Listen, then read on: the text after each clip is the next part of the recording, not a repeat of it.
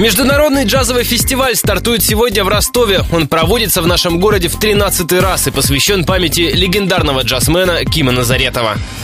Подробности во Дворце культуры «Ростсельмаш» в 6 вечера выступит детский биг-бенд под управлением Андрея Мачнева. Ансамбль создан на базе джазовой школы Кима Назаретова. Следом на сцену поднимется джаз-оркестр Ростовской консерватории. Руководитель – воспитанник Олега Лунстрема Виктор Бударин. А в 9 вечера в клубе Нью Сент-Тропе выступает дуэт Олега Акуратова и Адама Таруцуяна, одного из лучших контрабасистов в российском джазе. В субботу ДК «Ростельмаш» приглашает на концерт Большого муниципального джаз-оркестра коллектива с полувековой историей. Он был основан в 1963 году первым в России профессором джаза Кимом Назаретовым. В воскресенье в том же Дворце культуры единственный в стране негосударственный большой джазовый оркестр, который на своих концертах воссоздает атмосферу ревущих двадцатых. Завершится джазовый фестиваль большим джем-сейшном в Нью-Сент-Тропе.